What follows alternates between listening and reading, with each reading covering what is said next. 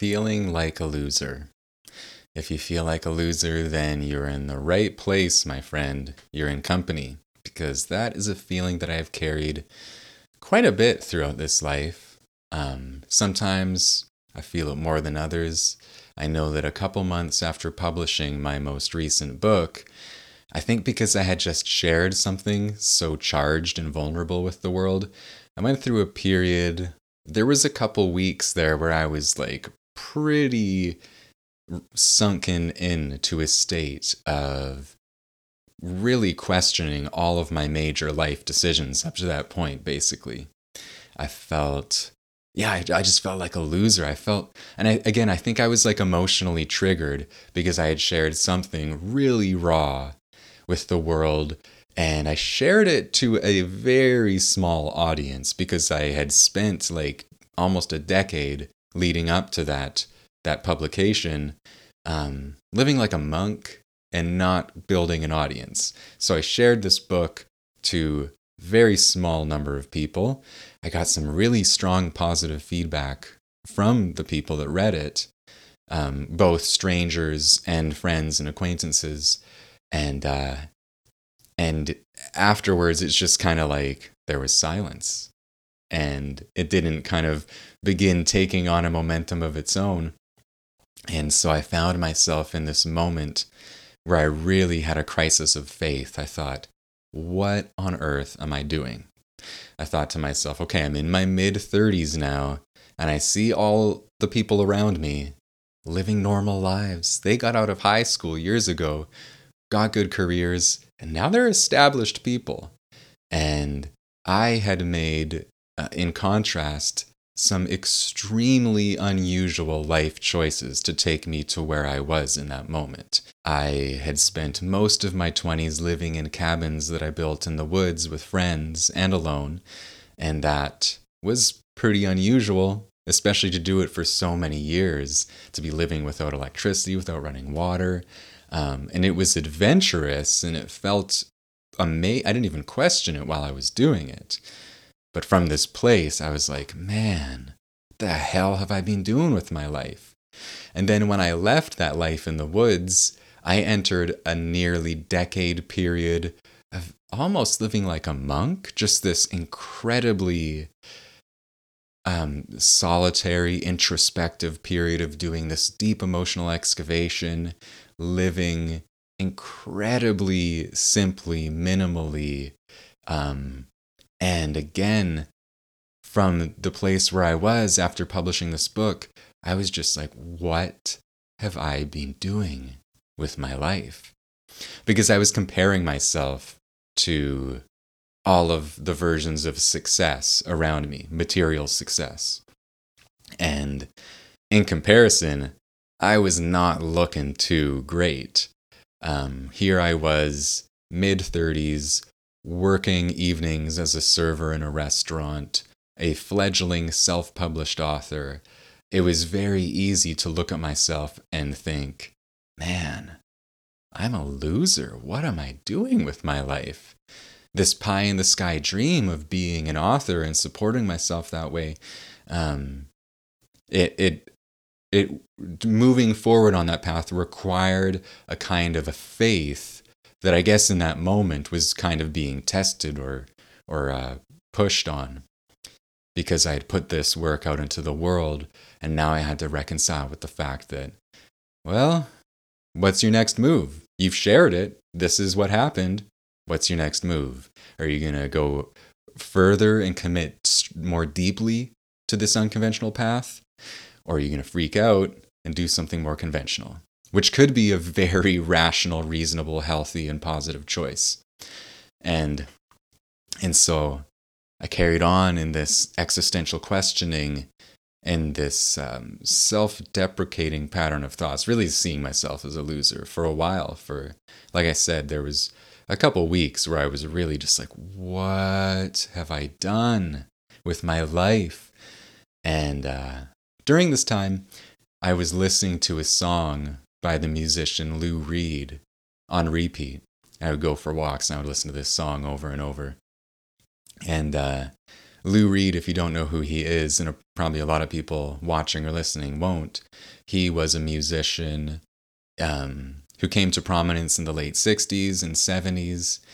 And he was part of a band called the Velvet Underground, which were this very kind of avant garde experimental group that um, was extremely like pioneering and influential. And he was part of that, he was the leader of that band, I guess, in the late 60s. And um, then he quit that band because of his artistic disagreements with where they were going. And then I think the story is that he entered into some period of like real obscurity.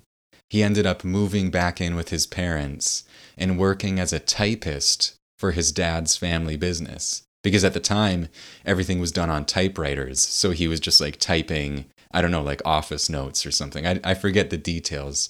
But he went through what sounds like some incredibly humbling dark night of the soul, where he had been part of like probably like the coolest group in the world during its time. And then that fell apart and he moves back in with his parents. And it must have been very humbling and um, maybe a bit depressing. And then he went on after that to record and release a few albums in the 70s that were very experimental and pioneering. And in the end, he was regarded as, he was like this very respected poet and songwriter. Anyhow, that is all to give context to me walking along, feeling like a loser, listening to this song by Lou Reed on repeat. And all of a sudden, I had this epiphany of thinking, wait a minute.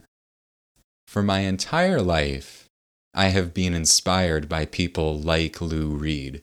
I've been inspired by authors, musicians, artists, visionaries, creatives who have taken incredibly unconventional paths and they've taken big risks and they've had seasons of success and seasons of obscurity. They've had these dark nights of the soul. Sometimes their most profound work has come out of the humbling emotional depths of those seasons of obscurity. And all of a sudden, the part of me that was so flimsy and had so little faith in my path and was seeing myself as a loser, something just clicked. It was like, wait a minute. I've always been inspired by this, like following this light.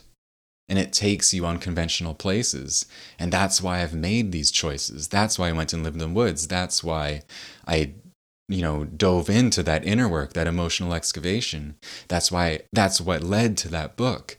And, and uh, it's just something about that realization. It was like grounding me back into the the motivation behind all of these unconventional choices, the motivation behind what I mean, uh, because I had been comparing myself to the norms of society, whatever those are because I don't know if like normal people really exist. Everybody has depth, everybody has complexity, everybody has challenges.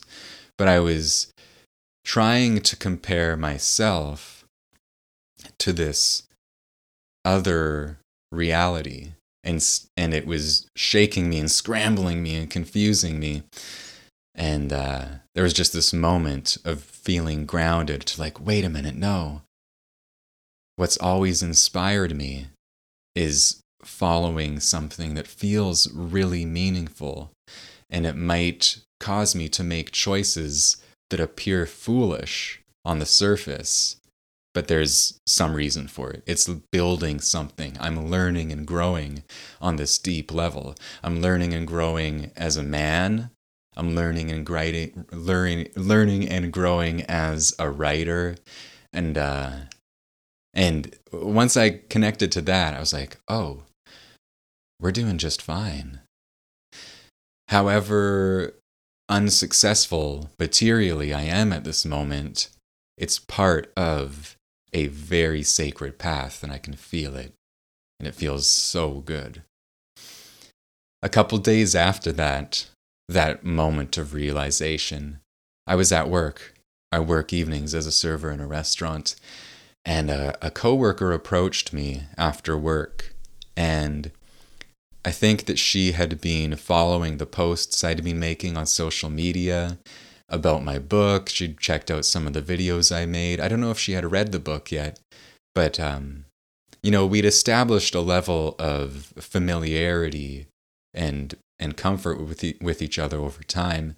But I think because of that, and then her checking out what I had been creating and sharing with the world, she came up to me after work and started confiding all of these challenges she was going through. And I, uh, I didn't have any profound advice for her, but I sat and listened and I was just in awe of her and what she was going through. And I felt so much more love for her than I, than I already did because uh, I could appreciate more deeply the depths of her and the challenges of her life. And yeah, I think what I came away from that conversation with is just a deep, a deeper feeling of appreciation and love for someone because they had shared some of what they were going through. And I hope that she felt accepted and safe. And and I also had this thought in the days afterwards because I had been feeling so unsuccessful and like such a loser. I thought to myself, wait a minute, Miles, your book might not be selling a certain number of copies at this moment, but because of what you're doing with it, someone came up to you and they trusted you and they felt safe. And I don't know if there's a more extraordinary measure of success than people feeling safe around you people feeling like they, like they can trust you. And perhaps more than that, actually being a person who is safe, being a person who's worthy of people's trust. And that was a really, again, a very profound realization because a part of my mind that isn't very sophisticated. It sees success as something that can be measured in a material way. It's a number of followers, it's a number of sales, it's a very measurable material thing. But there's this other, more essential reality where, hey, if people are coming up to you and trusting you, and not only that, you're actually a safe person and you give them a, an experience of acceptance and safety, that is a form of success that it might be one of the greatest forms of success, you know? That's a form of success that is so much deeper than that that material success. To actually be a safe person, to be trustworthy, to be kind, to be accepting. And and that was a little taste of that, a little glimpse of that. And it grounded me again into this more essential vision of what my life is and of what success might really mean to me. And though I may, on a material level, if I compare myself to others, feel very inadequate, if I'm becoming a, a safer, more trustworthy person, that's a whole other game. And that's like the game of heaven. It's such a beautiful, sacred thing. And it often happens to me where there's that voice that creeps into my mind that's comparing me to others. It's feeling self deprecating, self loathing. Why aren't you being more successful? Why aren't you doing more? Why aren't you achieving more? And um, it, it can be very helpful to remind myself that, yeah, it's good to set goals. It's good to have material objectives. But don't forget, there's a whole other level of success that's much deeper and that you might be doing really well at.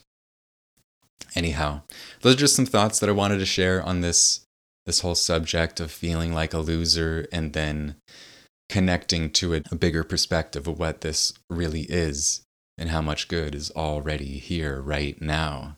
I hope you enjoyed this. If you did, as always, you can let me know. You can comment, you can like, you can subscribe, you can turn on the notifications so that you find out when new episodes are uh, published. If you're interested in checking out my book, How to Open the Heart, you will find links to that in the description. And until next time, have a beautiful day.